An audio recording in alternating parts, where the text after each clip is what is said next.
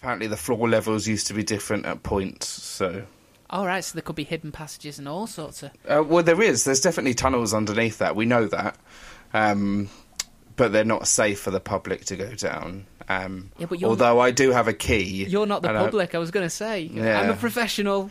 I do. I do have the key to get into this place. So one day I might illegally go down there. They, they won't be able to find me one day, and I'll be like, "Help! Just hear Ollie- you in the wall. Ollie's in the well." See, at day one that they gave me that key, I would have been in in the underground catacombs, just terrifying myself. Me and my manager are going to go climb the roof soon because we've both not done it. So we're going to go on the top of the Great Hall. It's safe, Um, right? We'll find out. yeah, no, it is. People go up there all the time, like workmen and stuff. Mm. Um, so yeah, there's a proper door and stuff that you can go up. I'm very, very jealous of that being your day job now. I, Yeah, it so is- bad.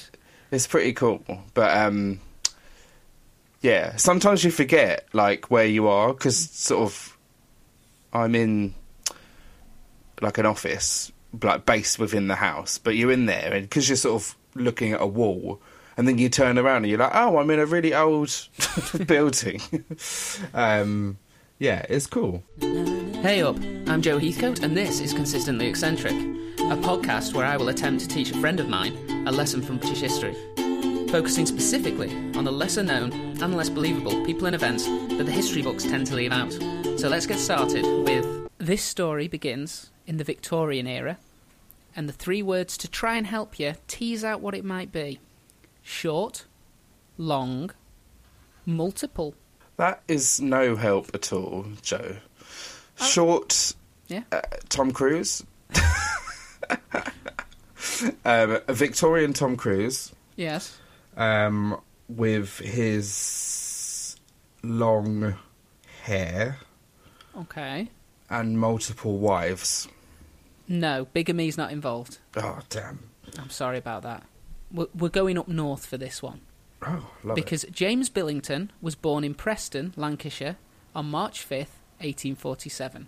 That's my dad's birthday. Is it? Hmm, uh, yeah. There you go. And was your dad also born in Preston? Yes. This is. Is this about my dad? Did he change his name? Is he 170 years old? Yes. Good. Then yes, it probably is. Well, James's family were originally from Bolton, actually, and it seems the cosmopolitan flavour of Preston uh, proved to be unnerving and a bit too much. So they soon moved back to Bolton. Yeah. Okay. What was Preston like in those days? I've been to Preston. It was pretty In much modern- like all the other northern mill towns. Right. It was just another hamlet where you know it, the weavers and all the people working with um, cottons and cloths and things had just slowly, slowly been industrialised, and the factories had grown. So it's, I mean, all of them at this point, although there are differences in sizes now, it was you know all much of a muchness. And Bolton was its own. It wasn't just you know a bit of Manchester. People from Bolton won't let me saying that, but you know what I mean. It was very much a separate place. Mm, yeah, my friend Sean lives in Bolton, and he'd go mental. Yeah, and I, I heard you say apologise because I know it's like when p- people say Salford's part of Manchester. It's its own city. It is. Yeah. Yes. And Bolton is its own entity. It's all just part of Greater Manchester now. And that's that's that's the truth of the matter. I'm sorry. Don't blame me for the, yeah, don't blame me for the way the government have rezoned things. they put my hometown in Merseyside, so you know anything's possible. Anyway, they moved back to Bolton. Basically, they were following the work, I think. And James, he was a child, yes, but he wasn't in any way exempt from work. Uh, and he was soon working in one of the mills as a little piecer, which is Uh, someone yeah, also that? known as a scavenger. Oh. I don't know what a big piecer was, but I'm guessing that whatever they were doing was making uh, quite a lot of rubbish on the floor. You know, little bits of cloth, things that would be highly flammable. And because all of these bits of highly flammable stuff were piling up under machines that were running at high speed, they needed to get those scraps out.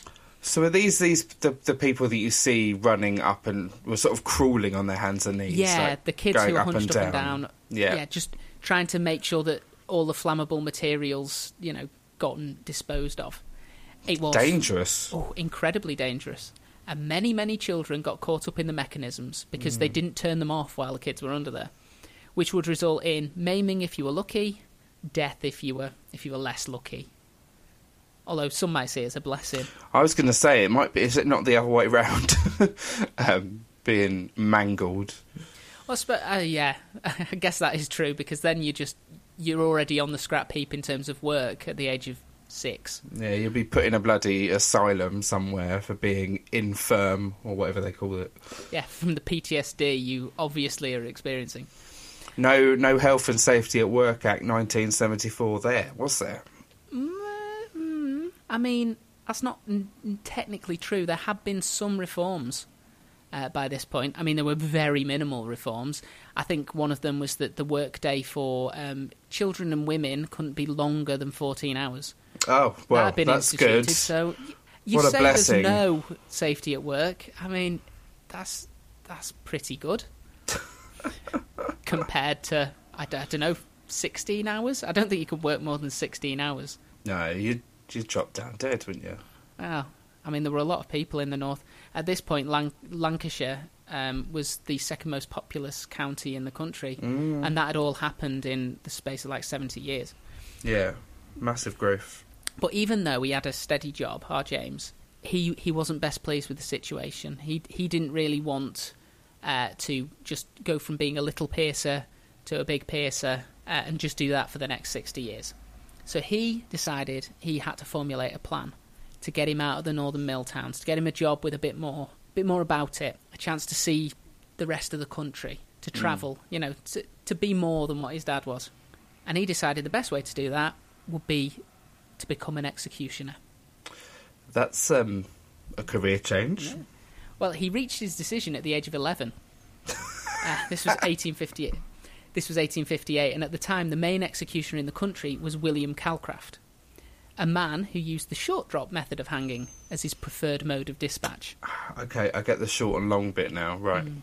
Well, it, to be fair to William, it was still 10 years before public execution stopped being a thing, and it's speculated that he used the short drop mainly because it was more entertaining for the crowds that would sometimes reach about 30,000. Jesus. So there, there are descriptions of he would, you know, hang somebody, that person would start um, convulsing because they were slowly being strangled to death, and he would theatrically climb down under the scaffold and start pulling on their legs um, while the crowd were cheering. So it, it's not, well, it is still cruelty, but I think part of it was he felt he had to be a showman. a travelling showman. Uh, yeah, and it, it definitely, you know, sparked the imagination of James. Roll up, roll up. you know, as at the age of 11, he was faithfully recreating the scenes as best he could because he built a homemade gallows in his own back garden and was busy practicing hanging dummies. Did he torture animals as well? Well, there were rumours that he'd started honing his skills on stray cats and dogs, but these were Arsehole. these were never substantiated. So it is, it's what you would say about the weird kid. Even Isn't it now, funny that I get more offended by uh, the hanging of animals. the hanging of animals than I do about the hanging of people? Maybe that says something about me. it's the alleged hanging of animals, and we have no evidence to say that he actually did. Okay. But eh, I mean, there were a lot of stray dogs, I should imagine, around at the time. Yes. So yes. the, the opportunity was there. Mm. Whether he did, it's lost to history. Unfortunately for James, though, despite all of his practice, he wasn't able to land the position after Calcraft was forced to retire at the age of 74. Jesus. I know, hanging people into your 70s. That's pretty... Probably lost his eyesight as well by then. I mean, I just think it was one of those, what else am I going to do? Yeah, because well, I mean, there wasn't anything much to fall back on back then, was there? No, and I'm, I'm Um. not sure how much executioners were getting paid at that point, but Hmm. it's, you know, go till you drop pretty much was his Literally. yeah, his plan. Although that being said, looking through the list of executioners, you know, sort of like way way back, because there was a list from like the very first ones that were mentioned. It's surprising how many of them ended up being executed themselves for crimes.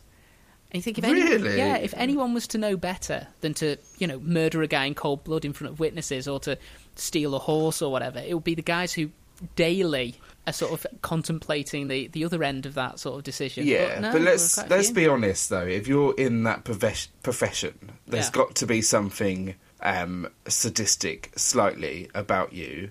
If you are killing people on a daily basis for your job, then of course you're probably going to, I don't know, stab someone for looking at you funny. Uh, I mean, I think it's either you've got absolutely no empathy or you have a shocking amount of empathy and you want to try and actually do right by people who are, you know, it's not you who's killing them, it's the state that sanctioned it. Um, but yeah, by this point as well, it, it wasn't like um, Calcraft was hanging people every day. You know, some some years it would only be a dozen people. Okay, so It- it's It was declined. it had declined massively, um, you know, through sort of um, the Georgian era. You know, we were moving away from the bloody code, and there were less and less crimes that were attracting the, the, the death penalty at this point. right. Yeah. Uh, yes, so he, he retired at the age of 74, did Calcraft, and the job went to a man called William Marwood. But there was cause for hope because Marwood was already 54 when he was hired. So he'd, he got into the game later, Marwood. And he was, he was more of a, less of a showman, uh, more of a thinker. And it was him who developed the long drop method of the execution, which relied on calculating the amount of slack needed in the rope to snap the neck of the prisoner, so death was nearly instantaneous. So there's um, he he was the first one to develop a list of calculations. So if you weighed so much, um, you know, it would sort of you should be looking at a rope length of such and such, and you'd you'd work that out before, get it all set up, and then hopefully, if you'd done it right, Yeah, because you'll, you'll drop far enough and hard enough for your neck to snap, Yeah. wouldn't you? and and not more, because therein lies other problems that we'll get to. Mm. So for the next decade, James Billington had to rely on his fallback job. And he had got out of the uh, mills at this point because he trained himself to be a barber. Yes. He married, he had four kids, but all of this was just a distraction. He was just biding his time until he got a chance. Another chance to go for that plum executioner's job. So he hadn't given up on it. I can imagine a barber Hmm. is um, a well-needed person, like Yeah, job. yeah. And didn't they? Um, didn't they used to do like surgery and stuff at the same time? That that was a bit before before now. I mean, the barber surgeons, yes, that's that's where it started. But by this point, surgeons have gone off and done their own thing, and they have their own exams. You can't just, yeah. Just giving men stylish moustaches and stylish haircuts. Ah, I see you need an amputation. Come here, let me have a go at it. Let me get my secateurs. snip, snip, snip. Yeah. Yeah. It, do you know a, a cutthroat razor is probably not the job to amputate a leg. I've never used one. They terrify me. It would it would cut you know through the skin definitely quite easily, and it probably you'd be able to make it quite quickly through the muscle. I think the bone and the cutthroat razor is where you'd you'd hit an issue. You You'd need a bone saw there. Yes, you need a full kit of um, sharp implements. And although he you know he may have been a sadist when it came to animals, he never went full sort of you know horror villain and started Sweeney buying surgical equipment, yeah, to kill people. So yeah, he's there. He's he's cutting people's hair. He's had four kids. He's you know living a respectable life, and I'm not even sure at this point the woman he married because it was after he'd last applied even knew that this was something he wanted to do. By the way, love, I want to go and hang people for a living. Well, yeah, that, that awkward conversation would have happened in September 1883 when William Marwood died. Oh, James applied for the now vacant position, as did 14,000 other people. what? I know. That's how many people in, in England wanted that job. Well, maybe they just wanted a decent wage. um, Well, he did Yeah. quite well considering there were 14,000. He got to the final three interviewees good job. before the job was given to Marwood's old assistant, which makes sense. Someone who's actually been present yeah. at a proper hanging before. He was a man called Bartholomew Binns. That is an uh, incredible name. It is. Unfortunately, he wasn't that incredible a person. Oh. especially unfortunate for the condemned people of Britain because it appears that although he was, you know, studying under someone who had pioneered and sort of honed in the long drop mep- method, he hadn't really learnt it. He hadn't listened enough because hmm. practically every execution he ever performed was botched. Oh, Now, that's mi- not what you want. It might have been because he was reported to be perpetually drunk. Well, yeah, that will that will do it. or possibly because prior to assisting um, Marwood, he had definitely only been practicing on dogs and cats. So this guy, Wanker. this guy definitely did what what we think James might have done. Bartholomew definitely did. Ah, no, we don't like you anymore. Yeah, um, and as you know, you know the anatomy of a dog and a cat is slightly different to that of a human. Yes, So- yes. We don't go around on all fours. Well, some people do, Hmm. I'm sure. Well, whatever the reason, he did 11 executions in just five months before he was mercifully fired. Good. Again, though, that leaves two people who got to the interview phase. So it was between James and one other person. And he was passed over for the other person, who was called James Berry. So we've got James and James. Yeah, so James James Billington lost out to James Berry. But Billington, this time, rather than going and sitting back in his barber shop and waiting for the next opportunity, he had a bit of a brainwave. And he thought, you know, there are surely more hangings to do away from London than Berry can schedule in. Sometimes there's going to be a double booking. So he decided he'd try his luck, and because he was a Lancashire lad, he figured, why not go across the border and see if they'll let me execute a Yorkshireman? Of course they will. Yeah, of course they will. They did. um, he went to speak to the you know the justices in Yorkshire, and they said, yeah, actually we do have a situation where we have someone we need to hang, and Berry's not available because he's engaged in London. We'll give you a tryout. Amazing. Yeah. So, on the morning of the 26th of August, 1884, at Leeds Jail, at the age of 37, so he's been wanting to do this for 26 years since he first made the decision. That he, He never to be an gave up. Follow your dreams, James. He was he was finally going to get that first tick on his bucket list. He was engaged to hang a man called Joseph Laycock, who was very deserving of the punishment, as he had, you know, clearly, there's no question about whether he did this crime. He had slashed the throats of his wife and four children with a razor blade. Yeah, get him gone. It's, you know, it's one of those where um, neighbours ran in and he was stood still, holding the razor blade, covered in the blood, saying, "I'd do it again." So Mm, God. yeah, you know, open and shut case, pretty Yeah. much. Um, so he's there in the condemned cell, and James walked in. And while he was pinioning the condemned man, Joseph asked him, You will not hurt me? Probably worried, having seen the botched executions that, you know, the guy before had been doing. A bit concerned that James might want to take some kind of retribution. And with an amazing degree of confidence, considering he'd never hung anyone before, he replied, No, thou'll never feel it, as thou be out of existence in two minutes. Brilliant. And to be fair to him, he then entirely backed up that statement because within two minutes he had broken Joseph's neck cleanly, killing him almost instantly. Oh, interesting. So he was he was good. He well, he definitely didn't get stage fright that first time up there. He'd been practicing in front of the mirror, hadn't he? You know, like when you you listen to like a pop song when you're a kid, and you're like sort of singing in front of the mirror, or like some new metal or something.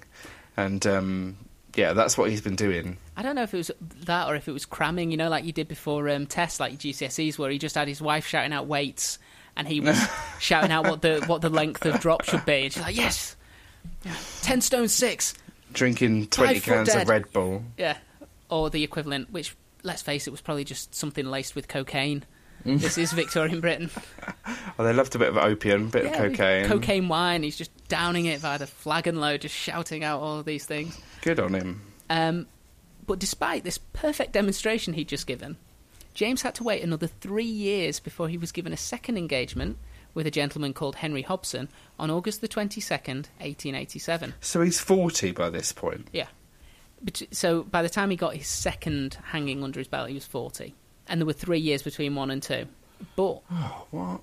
in the intervening years between his first and second hanging, things hadn't exactly been smooth sailing for James Berry, who in 1885 alone had managed to fail to hang a person.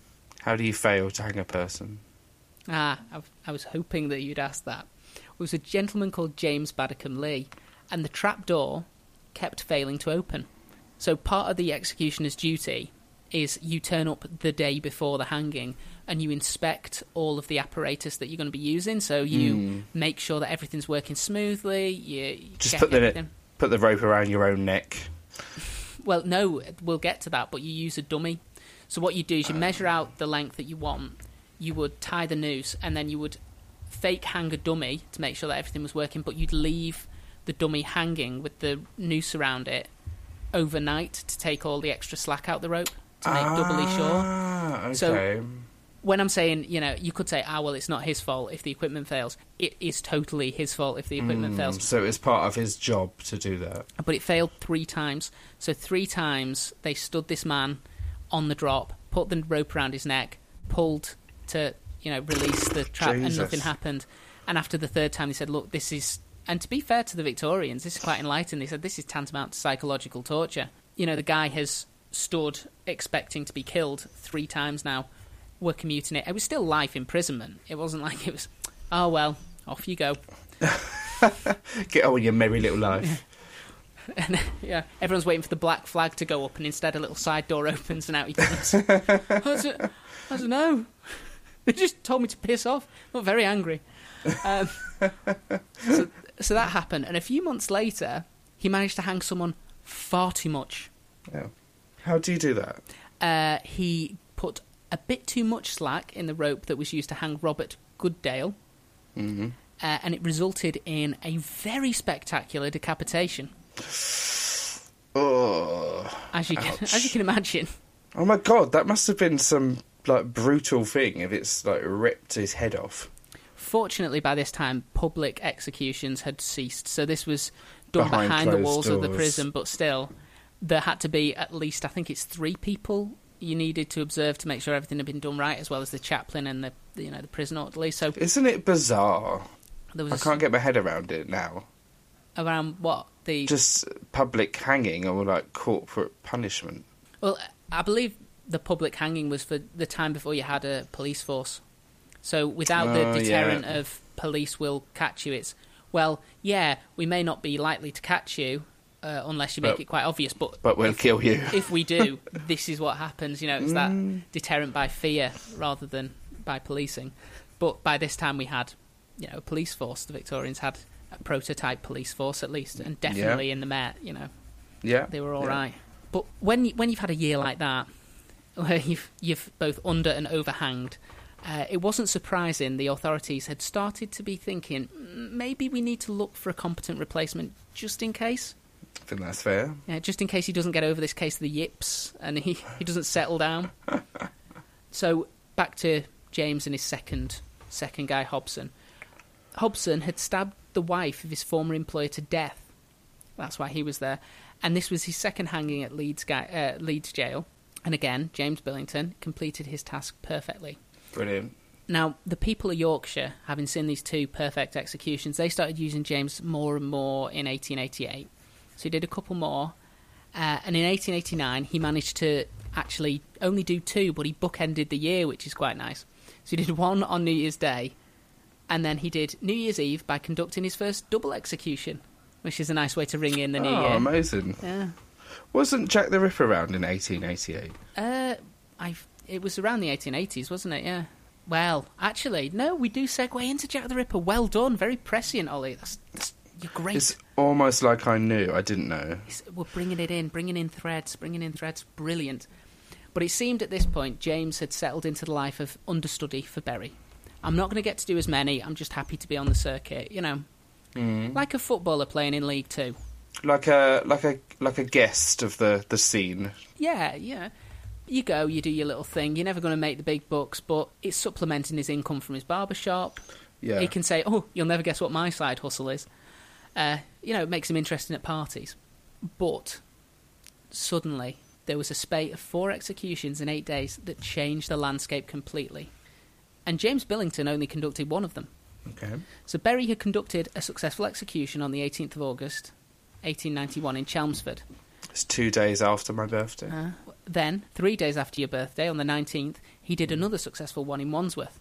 But when going for the hat trick, three in a row, at Liverpool on the 20th, things did not go according to plan. Dun dun dun. Now, it might have been because traditionally, like I say, you sleep over at the jail where you're going to conduct the execution as the um, executioner, and you Yeah. check all of the things.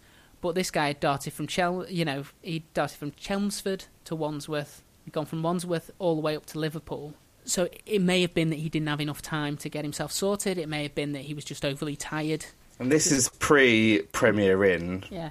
It may have just been, you know, it's stress. It's got to be stressful executing a man. So, sort of having that stress and that adrenaline and then just going straight on to the next one and being kept in that heightened state. By three days, you're a bit fried. It may have been the cocaine wine that I assume everyone was drinking at the time. but in Liverpool, Berry was due to execute a man called John Conway. Now, John, I mean, again, probably deserved based on Victorian propriety of the death sentence, considering he'd killed a 10 year old boy who he'd raped and then thrown the body in the River Mersey in a sack. Yeah, kill him. Mm. Uh, by the time of his execution, John Conway was 60 years old and weighed over 11 stone, which was quite heavy at the time. And Berry calculated the appropriate drop to be four and a half foot, which is quite a short, long drop. Yeah. Um, now, for some reason, the prison doctor, I'm assuming he was all, he was a scouser, he felt he had to give his opinion on the length of drop that there should be. Okay. Uh, this is again a guy who's not actually conducted a hanging, but you know the guy's here. He's having a little bit of a chat to him, and he just gave a throwaway comment saying, "No, it, sh- it should be six and a half foot, four and a half foot. You're not going to kill him. You need six and a half foot, you." And amazingly, rather than telling the doctor to piss off and mind his own business, Berry decided to compromise at six foot exactly. oh. So, the person who'd conducted, at this time, dozens of executions, had measured all of these things out and had, you know, by and large, because he'd had a few teething troubles at the start, but by and mm. large had got the right things and had managed to hang people in the appropriate way, suddenly decided to add an extra foot and a half to the rope at the suggestion mm. of this random doctor. And not surprisingly, that led to another near decapitation.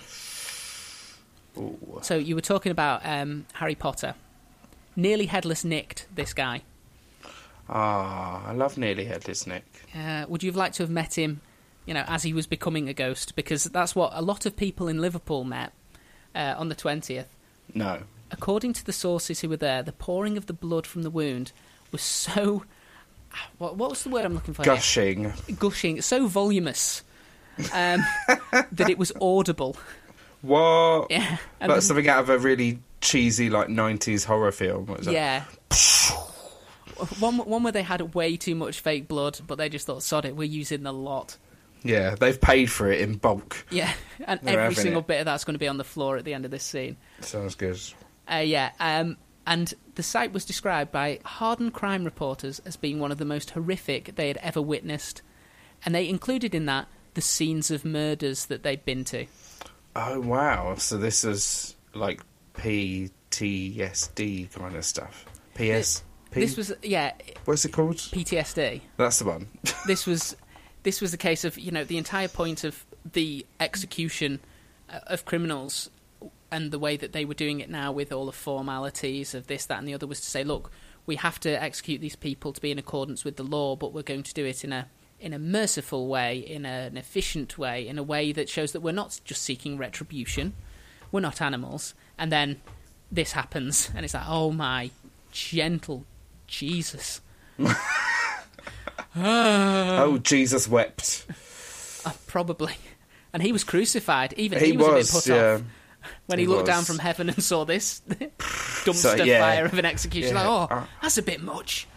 Oh, no. This is not progress. yeah. Nearly 2,000 years. How have we only got to this stage? I Come know. on, guys. Peace and love. Peace could and do love. could do better. See me after class. Talking about PTSD, though, Mm-hmm. um, whether the people watching it um, experienced any PTSD, it seems that uh, Mr. Berry, James Berry, did because he only actually performed one more execution before he retired from the game completely, and that one had been sort of pre pre arranged before the Liverpool hanging. I mean, if anyone sees that, then of course it's gonna Hmm. shit you up. Aye. But it's weird that he managed to decapitate a man and still think, no, this is the job for me. But it was this execution where he just went, no, no, I can't, do, I can't do I'm that too again. old for this.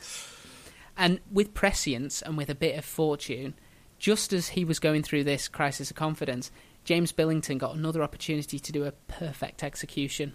So while um, Berry was sort of wrestling with his conscience, James Billington got in another perfect execution, which meant that when he retired, Berry, it wasn't really a surprise who was going to be offered the job next. Right. You know, he, he paid his dues around the sort of, you know, around the shires around the counties. he had been this journeyman executioner, and now he was going to get the big job, the number one position. Top dog. And his first engagement in his new role as the top executioner in Great Britain was with a man called Henry Dainton in Shepton Mallet. Um, where is that? I have no idea. I think it's in the southwest. It's I a believe, nice name. I believe Shepton Mallet is a place that we never visited, but was on all the signs when we were living in Malmesbury. There was always a Oh. sign for Shepton Mallet, but we never found it. Maybe it's more of a state of mind than a place. it's not actually there. Uh, well, well, Henry, he was he was a bit of a drinker, and he came home from the pub one day and found his wife in bed with another woman. Oh, okay. Now he he hit his wife, uh, but then he, he managed to restrain himself and he went off for a walk down by the river to think things through, cool himself down. And unfortunately, his wife decided to follow him. Mm. They ended up having an argument. It got a bit physical, and they both fell into the river where Henry drowned his wife. Mm, Whether okay. intentional or not, he did. And unfortunately, for that, he paid with his life Wow. because the execution went off without a hitch. And the combination of, of alcohol and poverty as a contributing factor to men killing their wives was unfortunately pretty much the bread and butter of James Billington's work. So there, there were interesting cases that cropped up, but for every interesting case, there were three or four drunken man comes home uh, and kills wife. It was just really uh, just a terrible indictment of the, the level of poverty that people were living in Yeah. at the time. Yeah, and I mean, there's there's a whole um, uh, psychology experiment like just waiting to be done behind that, isn't there? So if you're in poverty um, stricken areas, then um, you're more likely to be tense. You're more likely to um, drink to forget your woes. You're more likely to snap quicker because you've not got what you need. So, not that I'm excusing anyone for murdering anyone. I'm just saying that there's No, a um, a lot of those de-stressors that people say you should use are just so out of reach. You can't Mm. afford to go on holiday, even if you saved your pins. So, but what it was cheap at the time was gin. Um, so mother's mother's ruin. yeah, you could always get yourself some gin, uh, and that, like you say, would help you forget a little bit. Um, and in fact, Billington had got through four more executions before he hit on a condemned person who had done something a bit, bit more novel. Mm. This was um, a double execution where he ended up killing two poachers who had had an argument uh, with the game warden on a country estate uh, and had decided to just shoot him. Oh, So, the, and unfortunately, considering they were poachers, they didn't then take the body home, skin it, and use every part of the animal. They just Yeah. left him in a ditch. Um, oh wow. and he was found, and people sort of remembered the argument because it had been quite public. Um, so they were very quickly caught and dispatched. Dispatched. Billington peaked really early, with his busiest month being March 1892, when he executed five people, one of whom had shot his landlady for cooking a bad breakfast on New Year's Day. Uh, I shouldn't laugh. Sorry, that's awful. Even Um, even worse, he was so incensed by how bad this breakfast was that he actually reloaded in order to shoot the body again, just to make sure. I mean, to be fair, if you're hangry and someone has produced you a non um, decent meal, or the egg is just runny, then I mean, No. it's it's fair game. I, when I say landlady, this wasn't a B and B. He was just renting a room. She had no reason. You know, there was no sort of um, contractual obligation for her to cook him a meal. Oh, so she was doing it out of the kindness of her heart. because it was New Year's Day. He'd had a skinful, and she thought, "Do you know what would be nice? I'll make him breakfast. And Okay, right. I retract my statement Yeah. then. Uh, towards the end of the same year, 1892, James Billington was called on to execute Anglo American poisoner, Dr. Thomas Neill Cream, who we actually covered in a previous episode. So if you want to pause and listen for full context, um, please do. We'll wait. Go. Welcome back. the execution, as you've just heard on the previous episode, took place at 9am on November the 15th. And it was James Billington who then swore that Cream had used his last words to confess that he was Jack the Ripper. He absolutely wasn't. No. Clearly wasn't. And it's not just a case of, mm, the MOs don't match, mm, one of them was, you know, very cold and calculating, the other was impulsive and would constantly talk about murdering people and about his love of um, pornography and prostitutes and drugs. It was the fact that Thomas Neill Cream was in Sing Sing prison in America at the time of the Jack the Ripper murders, uh, which was, I mean, that's quite the thing to pull off. Yeah. So it was it was 1888 to 1891. Mm. So, Just put that out. so yeah, that's you know he was he was just trying to jump into the celebrity thing. I think. To be fair, if you knew that your um, uh, your life was doomed, then why the hell not? Let's become infamous. But he he was also famed for lying, Thomas Neill Cream. The other Ah, thing he did was he would write um, libelous letters about people and try and blackmail them. What a dick. Like the the uh, head of W. H. Smith, he he wrote a letter going, "I know you murdered that prostitute. Send me twenty thousand pounds, or I'll expose you." And this guy was just like, "What? what the hell? Okay, crazy Oh. man." Yeah. Whatever. I mean, uh, W. H. Smith could have turned that into a, a best selling book, to be honest, Ah, and then sold it at their own store. I, d- I don't know how big it was at this point, but he was he was definitely enough that you could ask for ten thousand pounds of blackmail, and it wasn't an unreasonable sum. So he must have been doing well enough that he could vanity publish something. Yeah. And he, he owns a stationer's. He's got the materials. Yeah, for sure. for sure. It took until 1893, when he was faced with the possibility of having to hang four men simultaneously, that James first agreed to appoint an assistant. In the event, only two of the four, a pair of brothers, were convicted of the murder, and at the last minute, one of the brothers confessed to save the life of the other. So it was actually just a simple solo hanging. However, it was the first time that James was assisted by a man called William Warbrick. William was also a Lancashire lad who decided he wanted to be an executioner after going to watch a double hanging at the age of 19 in Liverpool. And at first, he was super complimentary about everything that James did, probably hoping that he would be able to upgrade from assistant to senior executioner when James decided to retire. Unfortunately, the relationship soured when William realised that James was grooming his own sons to take over in what he hoped would become a family line of business. As a result, Warbrick's memoirs are not the most reliable source when it comes to the career of James Billington, especially as Warbrick claimed to have been present at far more than the 21 executions he actually assisted. Ah, okay. He also recounts a story of a prisoner refusing to walk to the gallows. So Billington just picked him up, put him on a chair, strapped him to it, carried the chair onto the scaffold on his own, and just hung him that way. Jesus. Which cannot possibly be true.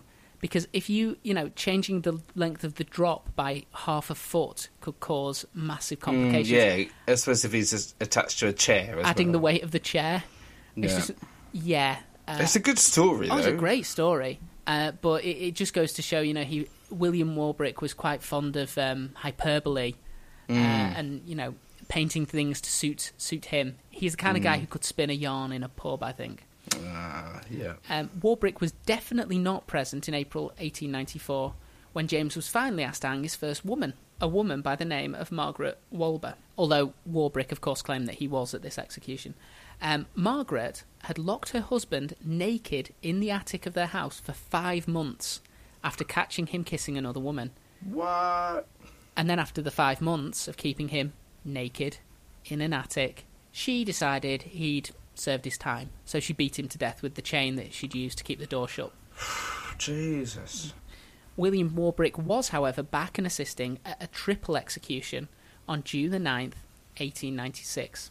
Now, two of these men, who were going to be hung, Fowler and Milsom, had both been condemned for the same murder, but they'd given evidence against each other at trial to try and save their own necks, and as a result, they absolutely hated each other. So when, when the two guilty verdicts were read out, they both blamed the other one for getting them the guilty verdict and actually went at each other in the courtroom, hammer and tongs, just trying to beat Jesus. the ever loving crap out of each other. I mean, you kind of would, wouldn't you? and even when um, I think it was they went into Fowler's condemned cell, and he asked if he had any any last questions or any last things that he wanted to talk about. His only question was, "Did um, did Milsom get a reprieve?" And when they said, "No, no, no, he's he's going to be executed as well," he he was happy as anything. He's like, oh, "Okay, no worries." So, I'm not They both particularly go bothered. down. Yeah, so I'd be livid if it was just me, but seeing as how he's getting it as well, I can you know live with that pardon the expression. But in order to make sure that they didn't try to have one final scrap on the scaffold itself, because that would nose up the hanging completely, the authorities decided to hang another person in between them as a human buffer. that poor person. Well, yeah. Uh, this person was William Seaman, who very pleasingly had been a sailor. No way. Yeah. It's like it was meant to be. William Seaman the sailor. Uh, however, less pleasingly, he had battered an elderly Jewish couple to death during a robbery. Yeah, not cool. That's not cool. He apparently he was in on the joke though, because as he was walking up to the scaffold, he laughed and commented to James that he was just being used to keep these other two apart.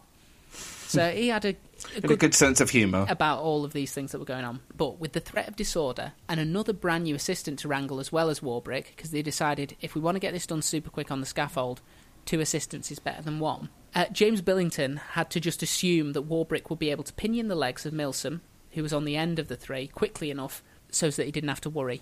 It's like, you know, I'm watching the guy next to me to make sure he's doing it right. Warbrick's assisting me loads. All he's doing is pinioning someone's legs. Should be fine. Unfortunately, as it was, Warbrick fluffed his task and was still squatting on the trapdoor, messing with the straps when it opened, Ah, leaving no. him to fall into the pit. now, luckily, Warbrick wasn't seriously hurt. However, in his version of events, Warbrick's version of events, this was only because he clung to Milsom's legs for dear life. That's a scene and a half, isn't it? Mm. So, in, in his memoirs, he claims that he was falling head first and that he would have hit the ground like a lawn dart and broken his own neck, but he grabbed onto Milsom's legs Right. to break his own fall. But of course, if that was true, the weight of an extra human person would surely have led to a decapitation. Yeah. Yeah, And absolutely. None of the reports were that Milsom was suddenly headless. So it seems like this was an exaggeration to try and discredit um, James Billington. So look, you know, if it wasn't for my own quick thinking, So he was definitely on the warpath, wasn't he?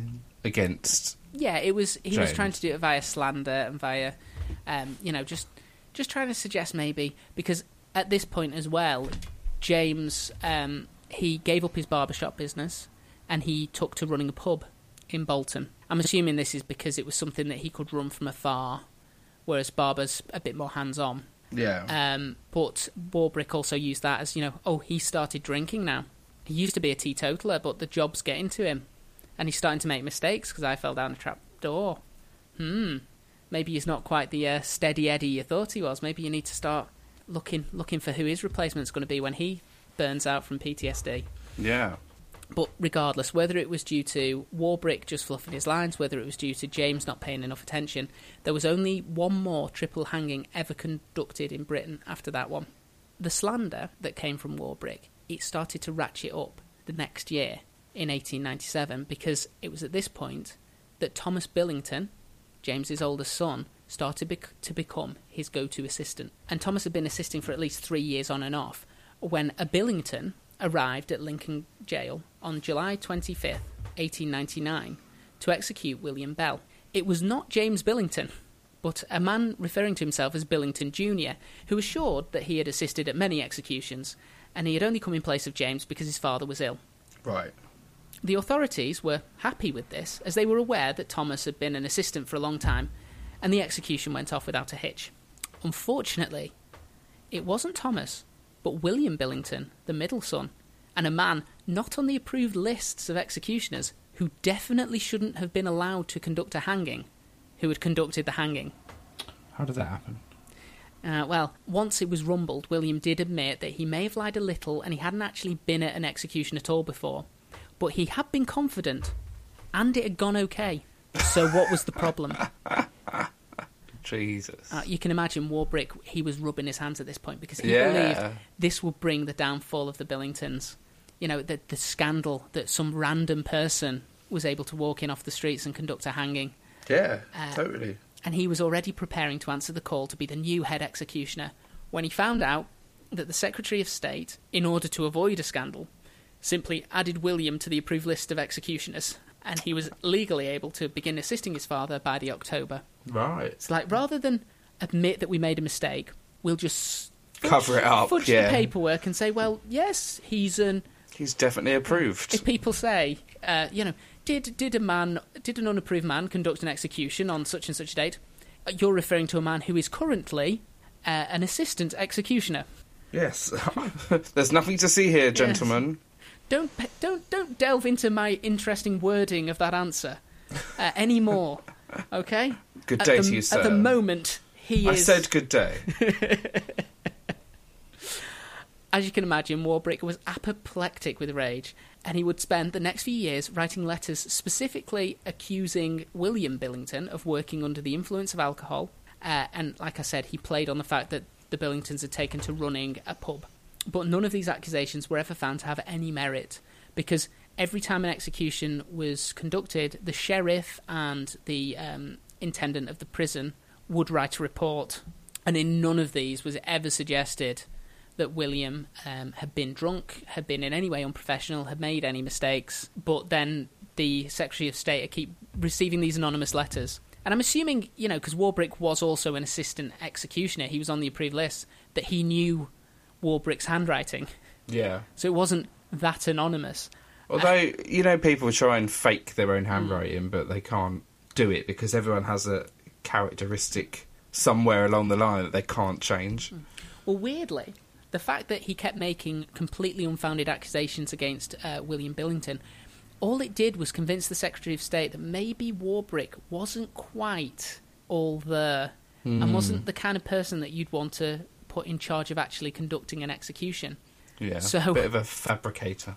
What they decided to do when they when they sort of thought, well, what would be good is if instead of the next generation of executioners, we just wait for the you know the applications to roll in and pick the DIY homemade executioner who's most likely to get it right. Why don't we do some formal training and almost have this like a you know a, a work experience scheme where you assist and then you do some exams and then when you prove you're competent you go on the list. So they've professionalised Yeah, The they decided profession. finally to professionalise hanging. towards you know, the end of its life. Yeah, with, we're sort of talking within the last what sixty years of hangings being a thing after Well, six- centuries of it. 1963, I believe, was the last hanging. All right, so we're, with, we're within the last seventy years of hangings actually existing as a thing at all. Mm, yeah. After centuries of hanging. And it's only at this point that someone's thought, hmm, maybe we should make sure the guy doing it knows how to do it. Uh, Maybe you should be assured of that before they start doing it. Yeah. Uh, and William Billington was chosen to undergo the formal training before Warbrick was, really? Okay. which Warbrick took as a slight. But he was unaware that the prison service had already written down that they felt he would never make it as a lead executioner, and indeed he never got the opportunity to be the person putting the rope around somebody's neck. Slander. Yeah, he he just wasn't of the right stuff. He assisted in 21 executions, and that was his lot. He never got to. I, I would prefer to be the assistant, I think, because then the uh, the full responsibility doesn't lay on your shoulders. Excuse the pun. Um, yeah. But you know, if I think if you go into being an assistant executioner, y- your dream is To work your way up. yeah to be the guy at the top eventually, Mm, yeah. or to at least have a go. I mean, you know, when you look back at when James started, if he'd only ever been able to do that one, he was the executioner on that one occasion, which means that on that one day in um, Leeds, he achieved more in terms of being an executioner than Warbrick did after 10 years of conniving and trying to glad hand and trying to undermine and trying to do all this stuff. But I, I, do you know, I mean, I love their dedication to it. like with me, I'd be like, yeah, I, whatever, I give up, mm. done, next. But they were like, no, This is my this is passion. this I is what to, I'm doing. Yeah, I want to execute. I want to provide the, the court's justice to these ne'er do wells, rapscallions, and scallywags. yeah, definitely. Now, as as we hit the turn of the century, James Billington was starting to ail with dropsy, which I believe is a form of anemia, so a Right. blood disorder. And he was not feeling too well in the autumn of 1901 when a regular at his pub, a man called Pat McKenna, was sentenced to be hung in Manchester for murder. The murder had actually occurred a few streets away, and William Billington had been one of the first people on the scene. So it was understandable that a rumour was circulating that James didn't have the stomach to execute a person who was wrongfully being described as a f- close friend of his family. Right. So the local people of Bolton were saying, ah, well, you know, James, he's, he's not going to murder his friend, is he? He's not going to kill his friend. He doesn't have the balls to do that. Hmm. And James took this as a personal attack. So, despite being deathly ill, he dragged himself to Strangeways prison. He was so I ill. I do have the balls. Yeah, he was so ill he couldn't even dress himself the morning of the execution, Oh, okay. uh, and he had to be assisted to dress by his new assistant, a young man called Henry Pierrepoint. I like that name. Well, he, he goes on to yeah, Henry Pierrepoint is is a name to remember. So he was escorted up the scaffold by Henry, like on his arm, just to get him up there. But he did manage to hang his pub regular because Pat had been a regular at his pub. But on the train home, he turned to Pierrepoint and said, "Harry, I, I wish I wish I'd never come." Hmm. It was James Billington's last execution, as he died Oh. ten days later at the age of fifty-four. That's young, isn't it? It, it's very young. It gets worse though, because his dreams of a family dynasty of executioners didn't ma- last much longer than he did. His eldest son Thomas died within a few months of him. William, Oh.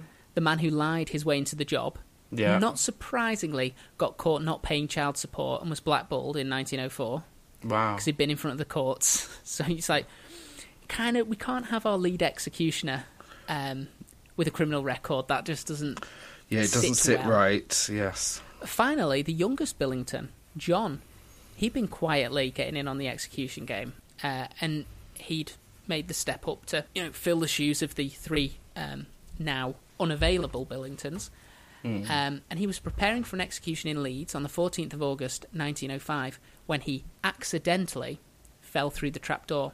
It was very out of character for the most diligent of the younger Billingtons, and he was being assisted by William Warbrick at the time, who was the only witness. I'm not suggesting foul play, but I, I am am. saying that William was the only witness um, to this unforeseen freak accident. Oh, he's definitely done it. It was John Billington's last execution, as he died of the injuries a few months later. No it was way. also William Warbrick's last, as understandably nobody wanted him assisting them anymore. Although he did the whole "you can't fire me, I quit" thing, uh, and retired. He sounds like a bit of a diva. Yeah, I I think he was. I think it was. It got to the point where it was like, well, if if I can't do it, none of you can. He probably started out with good intentions, and then he just became more bitter and bitter and bitter as sort of life went on. As the years went by, and he he never got that break that he yeah, felt he deserved. so he, he's like the bridesmaid, never the bride. just snapped. Yeah, So he he retired, and now that he was assured that there were no living Billingtons to contradict the lies that he would say, he wrote his memoirs. oh, of course he did. He was like, yeah, because at this point William had um, he fled the country for a little while, so there was no one there to, to disprove what he was saying about this family. So he, he could he could write whatever, which is why he claimed I think he claimed he was at sixty four executions, so treble the amount that he attended, and he was always there at the important ones or the exciting ones. Because I What a even little fibber. Mentioned the fact that um, Billington was responsible for hanging the baby farmer Mary Dryer as well. Oh wow, okay. Yeah, th- there were so many celebrity sort of hangings of the day that if we if we wanted to go through all of those, this wouldn't be a forty-five minute episode. This would be like a, a five six hour episode. Wow, okay.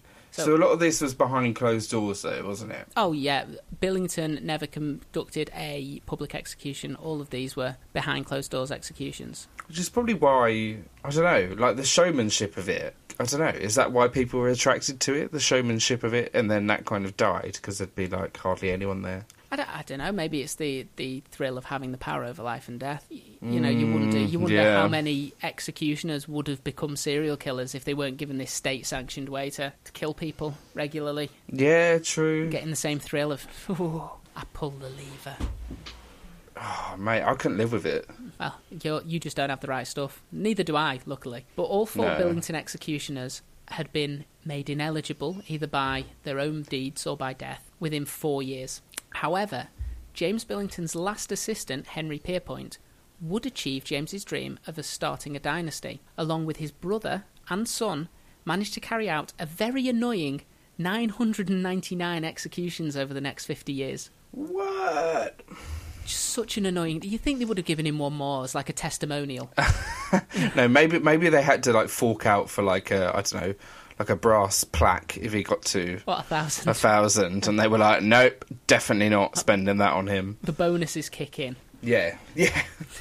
like when you've got a footballer out on loan and it's like, yeah, if he plays more than a certain number of minutes, you know, there's all these extras that kick in. So they'll take him off at like the 58th minute of a game and you won't see him for the next two months. Like, oh, right, okay.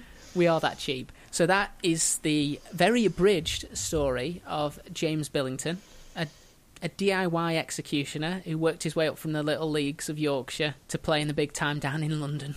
Down in London town. And the main source for the episode we've just recorded was Billington, Victorian Executioner by Alison Bruce, which, although it doesn't actually say that much about Billington himself, it gives so many um, detailed descriptions of the various cases that ended with Billington that it's a really good insight into the Victorian criminal justice system and just gives a real good snapshot of like the social conditions of the time. It's it's really worth a read. It doesn't give you as much of the executions as maybe some people want, but it definitely gives enough gore to keep you going if that's your thing. Just in the description of the murders.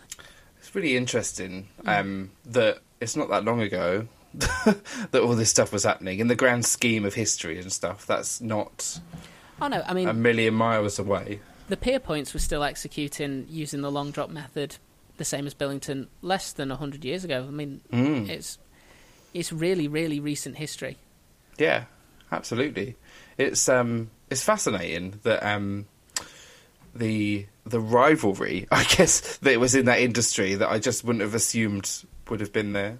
I, I, I think it's because it was, you know, especially at this time, there was so few hangings relatively happening that there wasn't really room for more than you know, Apply one for guy. trade, yeah. It was, you know, you would just have these one, this one big fish in in that pond as the person, and there was a sense of celebrity attached to it. You know, sometimes when they performed a, an execution on a particularly um, well-known villain or someone who captured the public imagination, they'd be chased to the train station Wow. uh, okay. afterwards with people wanting to get the signatures or uh, journalists wanting to interview them.